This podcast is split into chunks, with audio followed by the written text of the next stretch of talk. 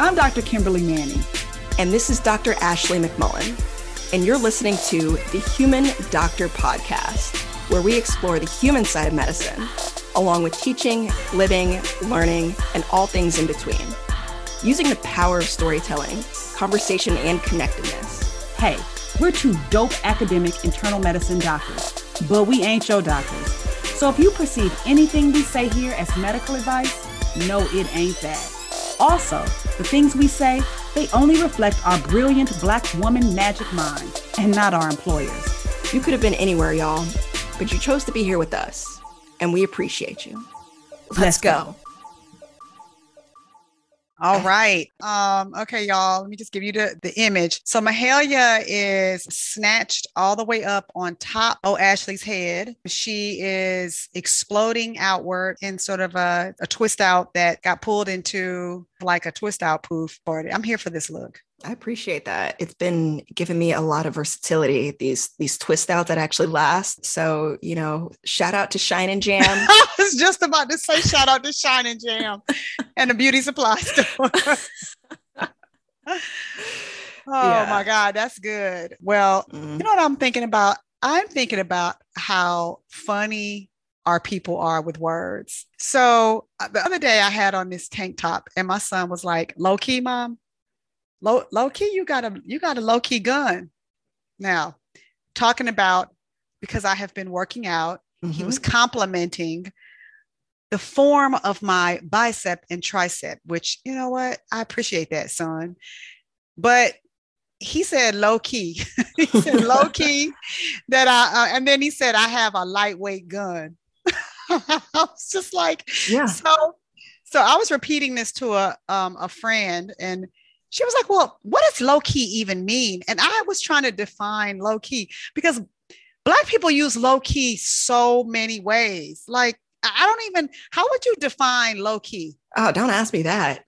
Perhaps it's like subtle or like something that you might not notice until you like call it out. But also, we just be working stuff in the vernacular that everybody right. just agrees and we don't right. actually define. Right. Isn't that crazy? So I've decided you put low key in you it can it can work in front of something that could be an insult. exactly. But but he used it in front of a compliment. So yeah. You know. So uh-huh. what you what you low key thinking about? Low key. I'm, I'm gonna keep this high key because I actually touched on this last episode. So I mentioned that I had started reading this book called Braiding Sweetgrass and learning all these like amazing stories about plants and rethinking my perspective on our relationship to the earth. You know, so of course I've watched every interview with her on YouTube and like listened to all her podcast interviews. Okay. And then I like started recognizing all the great species of trees that are just around Lake Merritt here in Oakland. And so this past weekend, I did this, you know, revolutionary thing where I wanted to learn more about a topic. So I went to the public library. you. and I asked the librarian that about where I could find more books on the, the local trees in the area. So I got some books on California trees and one thing that I learned for anybody who's in the Bay and has walked around Lake Merritt, there's these very interesting trees that stand out like right on the edge of the lake. The reason they stand out is because the trunks are so twisted and gnarled. It's like they had to like bite their way up out of the ground. And I learned that these trees are imported. They're not actually native to California. So they are imported from Australia. They're actually tea trees. And so when you grab a leaf and kind of crunch it between your fingers, it has that that same fragrance. Yeah. And you know, I actually put tea tree oil in in my hair. So, you know, it was just like this whole reinvigorating experience of connecting plants to my life and a lot of gratitude for what they provide free of charge. So that's what I'm thinking about today. And people should go to the library more. Low key, that's kind of deep. Thank you.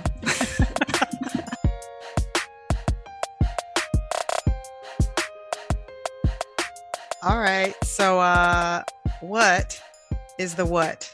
Oh, wait. No, I'm sorry. It is your lucky, lucky, lucky week. Not only do you have from UCSF, from the San Francisco VA, Ashley McMullen, you also have Mahalia and also new knowledge about plants and trees, unlike Dr. Manning, who has a fake tree in her office. That's okay. Because I know that there's a really nice tree in your front yard that you should learn the name of. It is. It is. It's got red leaves. I know. Yeah. Yeah. I, I don't even want to try to say what I think it is because I somebody's going to judge me. So, yeah. um, but I'm I'm gonna make a comeback.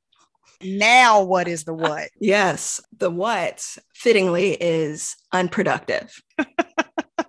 I like that word.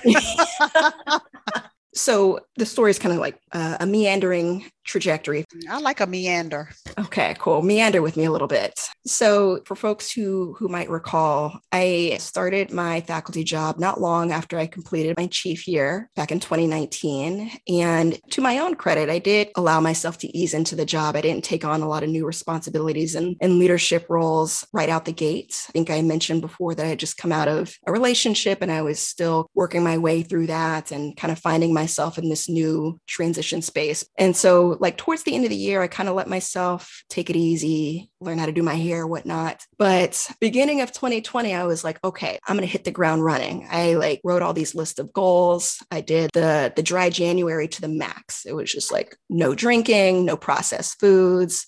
I went vegan for 30 days and I like started this devotional practice and I was pretty successful at it. I accomplished most of the things that I had set out to do early on. Of course, when the pandemic hit, that changed a lot of things, but I was still pretty productive early on in that year. So that's when we launched the Black Voices series. I had done two grand rounds in one week, had accepted several speaking engagements, had started teaching a new curriculum and was like, feeling uh, pretty good about being a successful junior faculty member. Of course, towards the fall, leading into the end of 2020 was when my grandmother passed. And I was back home in Houston for about two months you know, it's interesting. Even at that time, you know, I was feeling all kinds of angst about having people cover my inbox, having to cancel patient appointments. Mm-hmm you know, I had even at one point asked my roommate at the time to ship my work laptop to my house in Houston when we transitioned my grandmother to home hospice.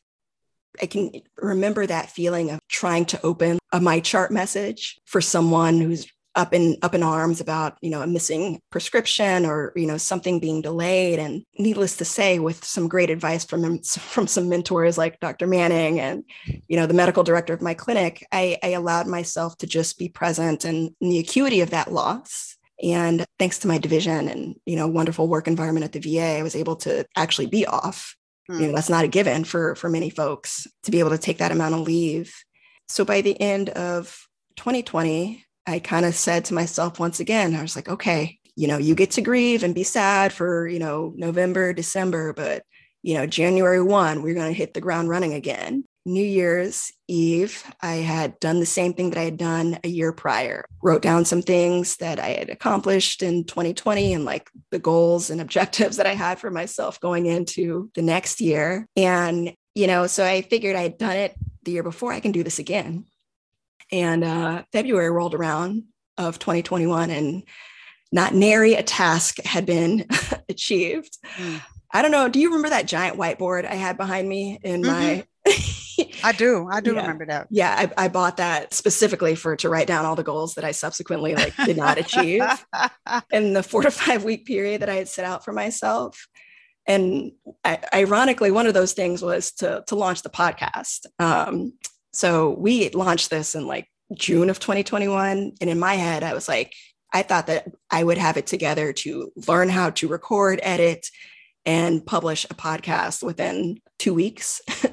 so, yeah, by February, when that hadn't been done, I remember laying in bed on a Saturday morning mm. feeling so dejected mm. because I had not been as productive as I thought I was going to be. I couldn't keep up with the diet goals. I couldn't keep up with the workout goals. I wasn't like doing what I thought I was going to do at work.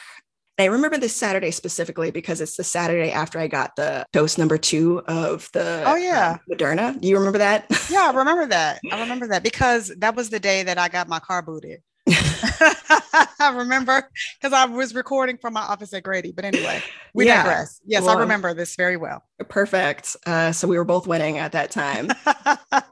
Part of the re- reason I remember that morning too was because you had called me that morning, which was kind of kind of out of the blue because we normally send text messages and yeah. like I don't know if it was just a moment of discernment. I don't know. You were just out walking Willow, and um, you called and you're like, you gave me like some much needed encouragement that morning. I felt like I had wow. failed you. wow. Yeah. You probably didn't even think it was that that heavy, but just like hearing your voice and hearing you say that, oh. you know, things are good. I was like, it kind of gave me this shot of energy. I was like, okay, like, you know what? Let me get back on the horse. I got this. Mm-hmm. I was like, I'm going to do laundry today. I'm going to edit this episode. I'm going to do like A through Z number of things I'm going to accomplish. Yep. Yep. I put all my laundry in this bag because at the time I was living at some place that didn't have a washer dryer. So I'm getting ready to mm. go to the laundromat. I make it down the stairs and my body was just like, no. Mm-hmm. Mm-hmm. so I started just like, you know, getting hot and like achy everywhere. And I sat down and I was like, what the hell is going on? And I realized, like, oh, I got that COVID vaccine yesterday. oh, my immune system is waking up. Exactly. My body's doing what I asked it to do. And, you know, I had made this assumption in my mind because I actually felt completely fine after dose number one. I was like, oh, yeah, like I'm a beast the second dose. I'm going to be like, nothing ever happened. And I put those clothes down. I put on this down robe that my mom had got me for Christmas, got under my down comforter nice. and turned the space heater on in my room. Nice. I called my best friend Amanda and I was just like, girl, I'm out. I'm down for the count. like, what's going on?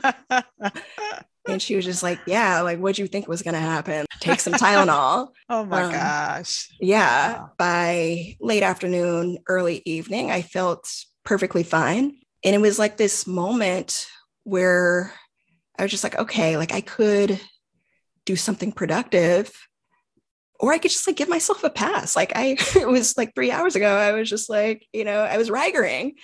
So I ordered food, which I distinctly remember was a cheeseburger and cheese tots. and um, I watched a movie. The next day on a Sunday, I was just like, I'm also not going to do any work today. And, you know, for some folks who might be listening to this, they're just like, wow, you took a weekend off. Like, congratulations. but at least for me at the time, you know, I was recognizing how much I had built up this anxiety around like doing stuff. Mm-hmm, mm-hmm. And had kind of wrapped up my my value and identity around like how much I was getting done. And um, it took a it took COVID 19 and the death of a loved one for me to really start to unwind this pressure to be doing stuff. And I can say that it has lasted up until this point that I really honestly don't work on weekends anymore. And I apologize. My division chief is listening to this and wondering why I haven't submitted like umpteen number of things. Right. Just like there's always stuff that needs to be done why is it so revolutionary to just just exist mm. Mm, well that's heavy that's not even low-key heavy that's really heavy um yeah that's hard uh, because there there is an urgency at least in the academy. I mean i'm sure corporate is the same way too but to to do. I don't think i felt like i could slow down until i made professor honestly. Yeah. And even and even that i became a different unique kind of busy. Um, it was it wasn't the like busy so you can put this on your cv and get promoted. It was it was just some some a, a different kind of pressure. So it like never really goes away and i think the hard piece is to find the space between depending on what you believe i mean mm-hmm. and I, and I think that as as people who both are spiritual both of us i think there are things i'm supposed to be doing yeah. And I feel an urgency to get to those things that I'm supposed to be doing and to be obedient, you know, to the things that I'm supposed to do. So there's a lot of noise around that, though, that can take the signal away from you seeing what is it that you're supposed to be doing. Mm. Right. I think when you're really junior, like if you're listening to this and you're somebody who's like in medical school, residency, or whatever, I think there's a period where you don't yet know what your gifts are, like all the way. Mm-hmm. I think there are people who actually get full grown and don't know what their gifts are.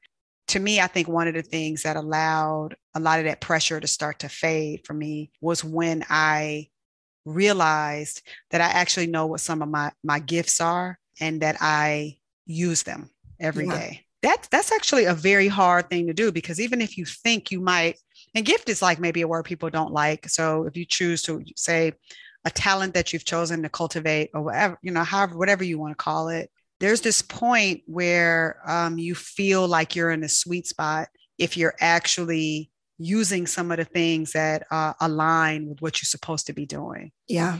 I don't think I knew that when I was in under 35. Yeah.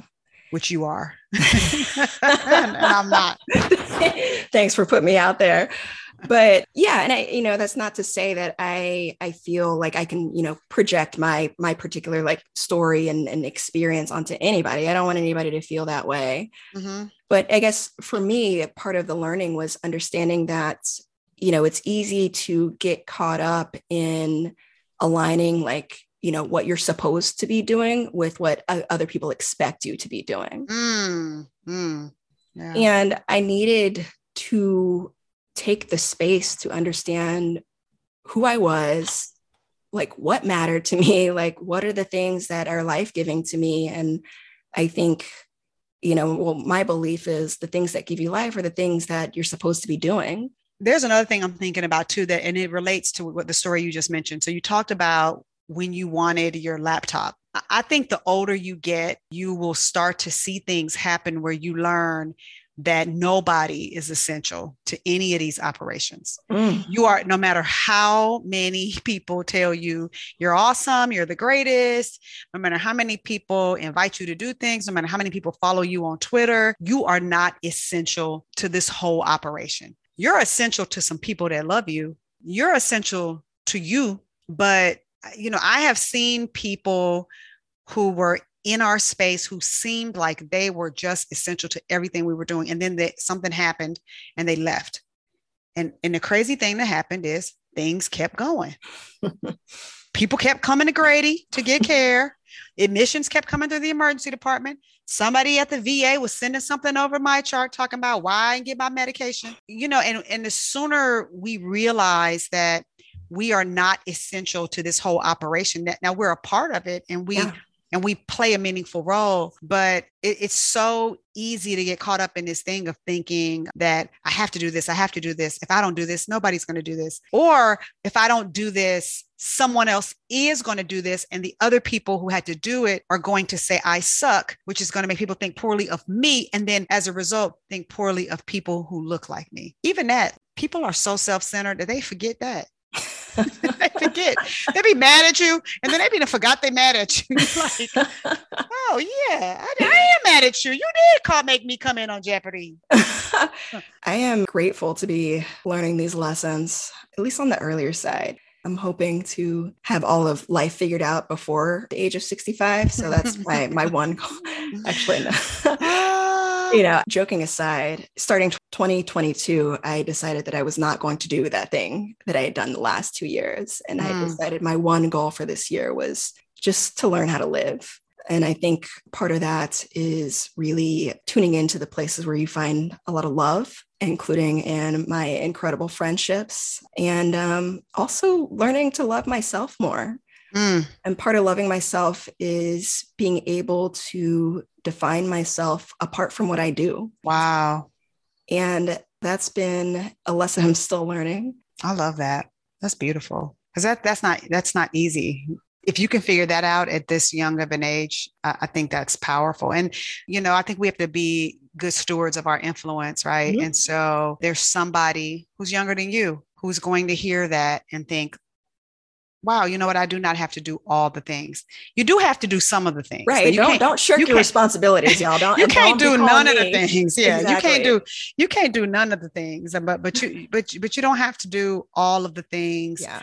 at once. And and when you figure out that you don't have to do all of the things, what that does is it creates a space for you to do some of the things really well. Yes. So I, I love this thought of all right, you know what? I'm going to take a little minute to refill my cup for a mm-hmm. second and then come back swinging to do this work. Yeah. You ain't, you ain't essential. and I also want to affirm that there are some work environments that make it very hard for folks, even with well intention to towards self-care, to do what they need to do for themselves. And I want to mm-hmm. make sure that I affirm and see those folks too. Mm-hmm. Um, because we still have a lot of work to do in, in the system that is both medicine and academia, and I'm sure in other professions as well, mm-hmm. um, that, you know, actually allows people to, to do what they need to do. I, I do agree with that. Um, I want to add something to that though. I want people to not, um, even if you're junior, do not underestimate your power to be a part of the solution. Mm. Um, and, and, and what I mean by that is, uh, this isn't necessarily in my work environment, but whenever I join any volunteer organization and I'm participating in things, I usually look around and whatever I don't like, whatever I would criticize or talk shit about, that's the committee I get on oh. and start to work on. That, That's actually how I how I pick what I'm going to get involved with. I, I, will say I do that at work sometimes too. So, you know, um, sometimes um, if sometimes people get upset and they start to you know they get their twitter thumbs out and start mm-hmm. going going hard on um, social media and all this stuff and i think that moral distress without some balance without thinking about solutions can get exhausting and again create noise and take away your signal Ooh.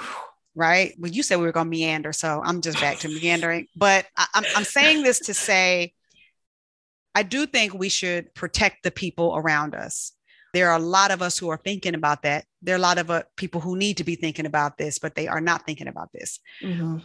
But over the years, I've learned that I can advocate for myself too. And advocating through myself is not just through my individual actions on behalf of me. It can be, I'm going to be a class rep as a resident. I'm gonna be the GME rep. That's what I'm gonna do. If there are however many chief residents, I'm gonna be the chief resident that sits on this committee mm-hmm. um, because I, I want to be able to think about what what we can do differently. And the closer you are to training or whatever are the hardest and most challenging and muddiest parts of any type of structure, you are closest to being able to point out what solutions are needed because you in it.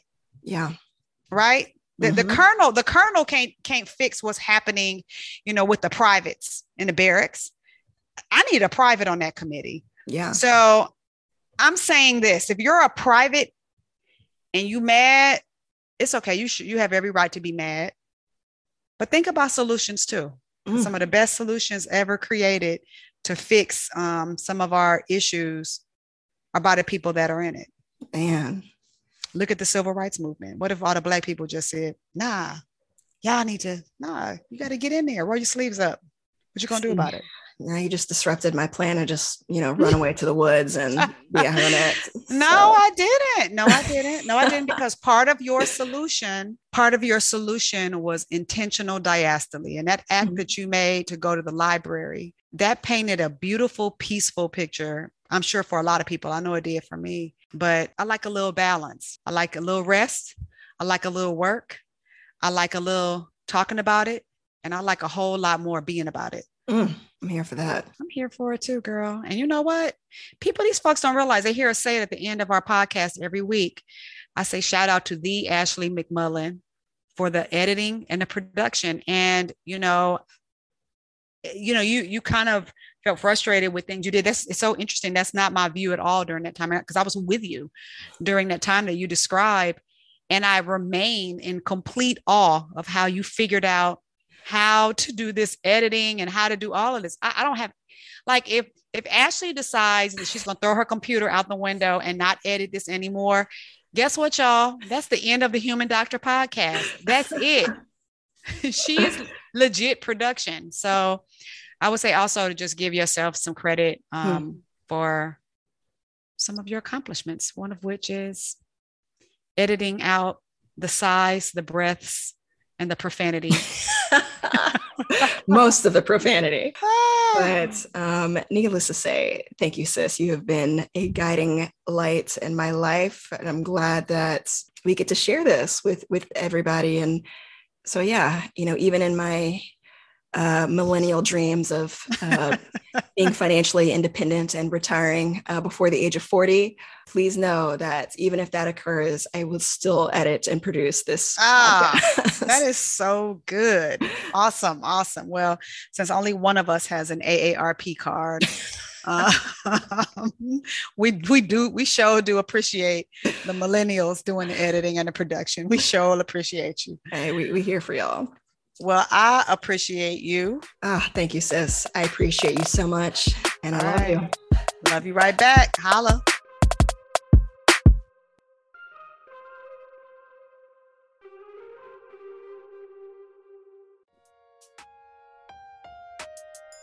That wraps up this week's episode of the Human Doctor Podcast.